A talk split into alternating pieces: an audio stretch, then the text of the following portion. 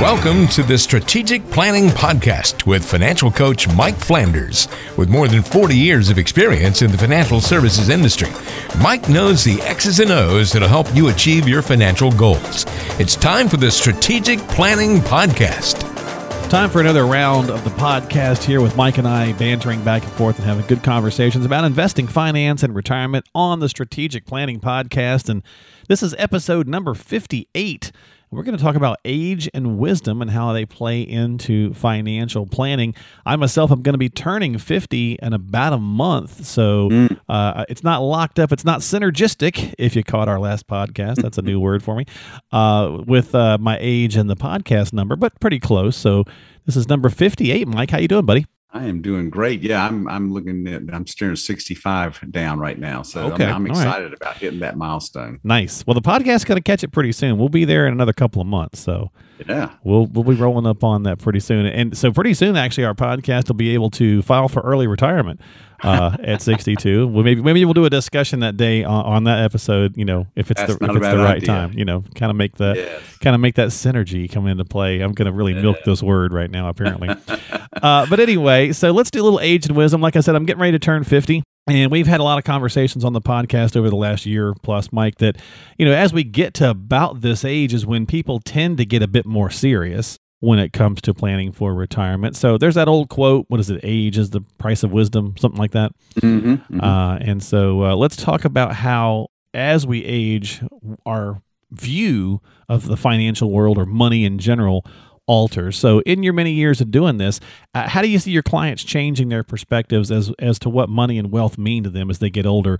I imagine you've had some clients. Let's say, you know, let's say they started working with you at fifty. Well, by the time mm-hmm. they're sixty five, uh, has mm-hmm. their perspective changed, or has some things about money changed for them?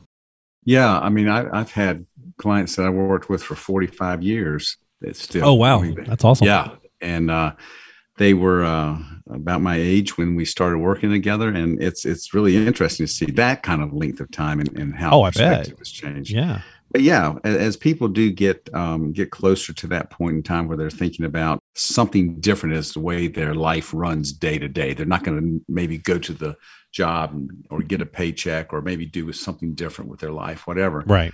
Um, the thing I, I, see most of all and, and, kind of sense in the way they talk about it is that they want to finish well. Uh, they don't want to just kind of walk away and just fade into the but they want to they want to continue to be vibrant and useful and a part of the lives of their family members and and friends and things like that. And and so you know that means that they need to be well taken care of i guess you know whatever well versed in, in where their money is and and how they're going to access it. And uh, you know being smart with it being tax smart being um, in the way they have it diversified and invested uh, smart that way, not falling for the latest gimmick or shiny object thing and all that. Um, so yeah, they, they, they get a lot more intentional about, and that's a, a word people love to throw around, but they do, they get more intentional about what am I doing and why am I doing it? It's, it's not so much an autopilot anymore. Gotcha. So that's, okay. That's the thing I see changing. All right. Uh, is there anything that you consistently regularly hear people say they'd wish they'd known earlier, especially with such a long history yourself, or they had done differently when they were earlier or when they were younger. I, I imagine it's the typically I should have saved sooner, right? Yeah, yeah. Uh, it's you know save more, spend less, should have started earlier, right? Uh, that yeah. sort of thing. And and uh, but one thing I guess is you know it's it's not so much spend less period, but be more selective about the way I do spend the money I'm going to spend. In other words, have a plan and do things that have value and add value to other people and to themselves. So, mm-hmm. yeah, that's okay. the thing I hear. Okay. As people approach retirement, do you find that they worry about financial issues more or less than when they were younger. Now, since I'm not at retirement age yet, I feel like it would be less because the stresses of raising your children and putting them through school and all that kind of stuff should be gone. But again, I don't know because I'm not there yet. So, what do you see? Yeah. Well, like any good attorney would answer, it depends. right. you know, um, if, for instance, somebody has just realized, hey, you know what? I'm getting close to a point where I've got to make a decision about what I'm going to do for the rest of my life, and they haven't really thought about it, there's there could be a pretty high level of stress about the money they have, how it's arranged, how they'll access it, and that sort of thing. So there might might be more worry, but to your point, I think you're right that I was just talking to somebody the other day and they said, you know, I've got one more tuition check to write. I said, you're getting that pay raise, man. That's great. And, you know, having your kids taken care of, they're doing well, they're on their own and all that kind of stuff. That does take a real burden off. In fact, it, it creates an, an, an incredible opportunity to really knock it out in those later years of, of your earning life uh, in terms of putting money aside and, and arranging it properly, uh, you know, if it's not been arranged uh, in the best manner. And, um, you know, just kind of getting your house cleaned up and ready to uh, do the thing that you want to do at the next stage. So okay. right. um, it, it, it, does depend on what you've been doing and how long you've been thinking. I just met with a young fellow yesterday. I think he said he was 28 and um, uh, just starting a new job with this company that I handle their retirement plan. And so I was just talking with him about that and explaining how things work and all. And I just thought this this young fellow's got wisdom beyond his years. I mean, he is seriously wanting to do the right things. He asked me some good questions about things outside of the retirement plan participation that really showed me that he's got his head on straight. And so, you know, I'm I'm thinking, hey, if he's thinking like that at 28, bet you when he gets to be retirement age, he's going to have a pretty stress less time. gotcha.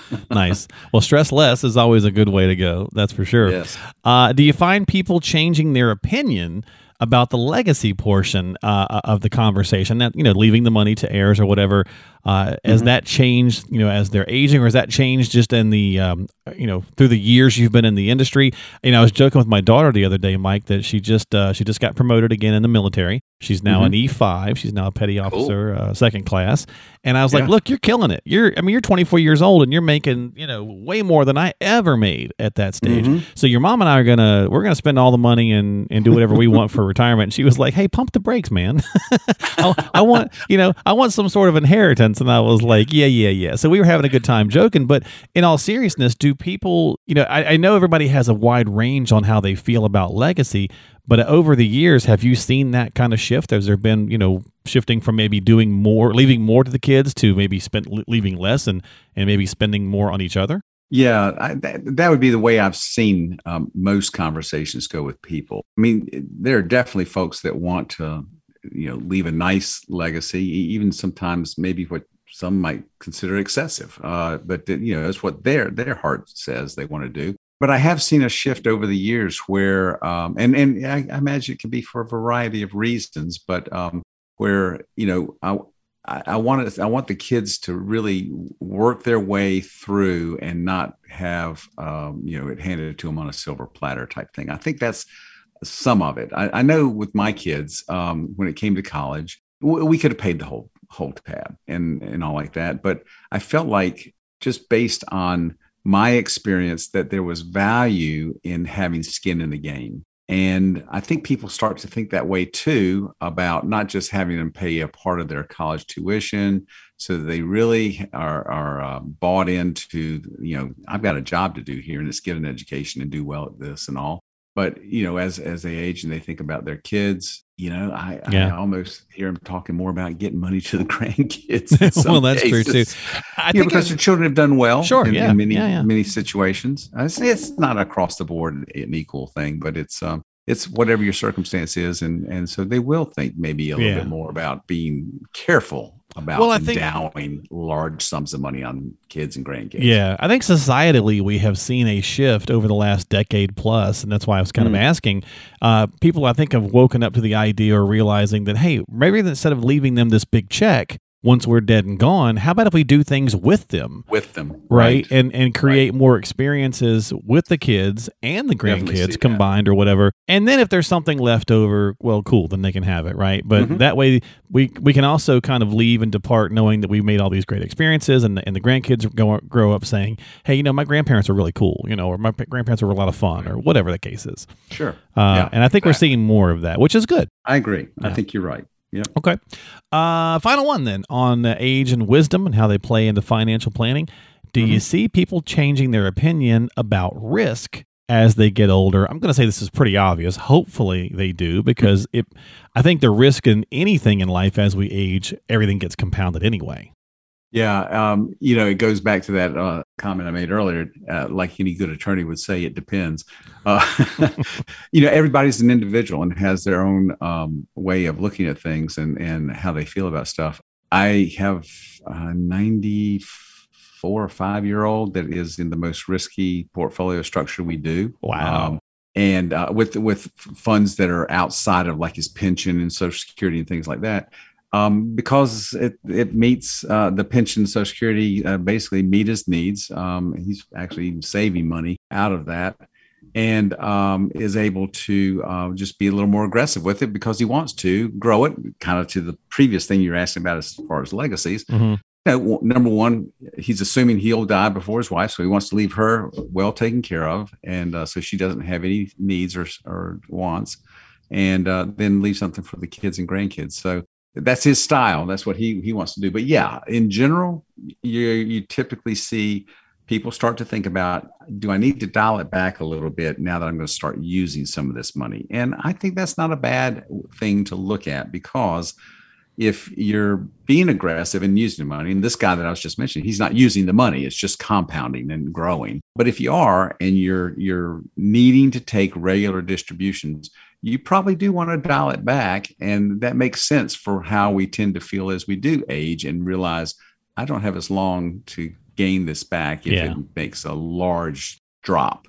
Um, and and so you want to protect against that by just reducing the risk in in all you want to keep it invested with some equities in the portfolio because you want to do better than inflation if you want to keep um, being able to live the way that you you're planning on yeah and uh, so so you got to have some of that but you you dial it back a little bit with some uh, some other things in the portfolio to reduce that risk you know, I think and, uh, in in general, and as I'm just, as I'm getting ready to turn fifty, I think as we kind of cross that threshold, a lot of things in life we start peeling the risk back anyway, right? Mm-hmm. Uh, the risk yeah. of arguments, even just something as simple as that. I think right. you, you just your tolerance for wanting to, you know, I don't know, just be angry or be uh, fired mm-hmm. up or be aggressive and and mm-hmm. and various different things that humans go through. I think a lot of that kind of peels back after we get past fifty because we're like, man, I'm just tired, and you know, I don't have that much time. You know, I don't know how much time I've got left, but I want to smile and I want to laugh and I want to have a good time and and enjoy myself. And and I think when you extrapolate that down to finances, it's the same thing, right?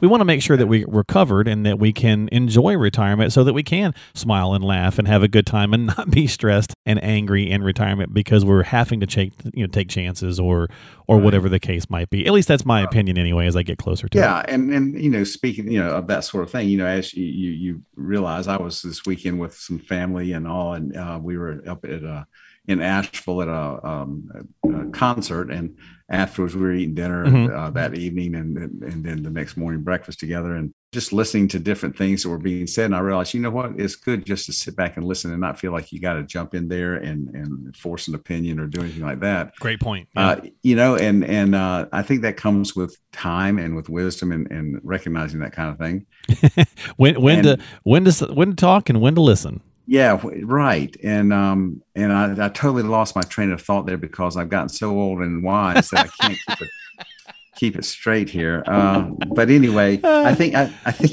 you're right that uh, you you realize that you don't have to get everything out there that's available to you. Push is hard and push so hard. Yeah, yes, exactly. Yeah. So that that um, you know goes well together with the risk taking and your investing and all that kind of stuff. All right. Well, there you go. Age and wisdom.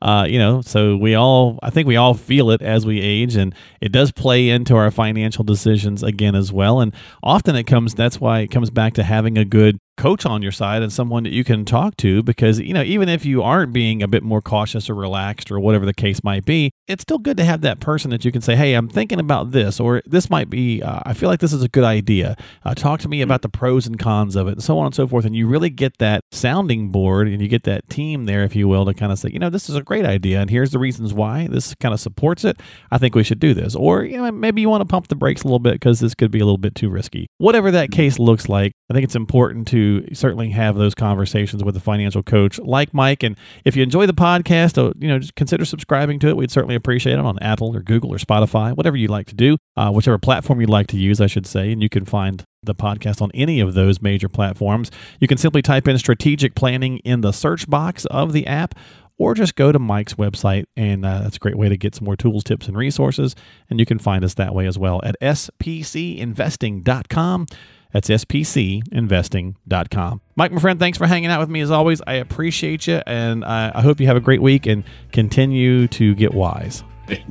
Thank you so much, Mark. I really appreciate your helping me be there. I appreciate it, buddy. You have a great week. And, folks, we'll see you next time here on the podcast with Mike Flanders, financial coach at Strategic Planning Corporation. So long, folks.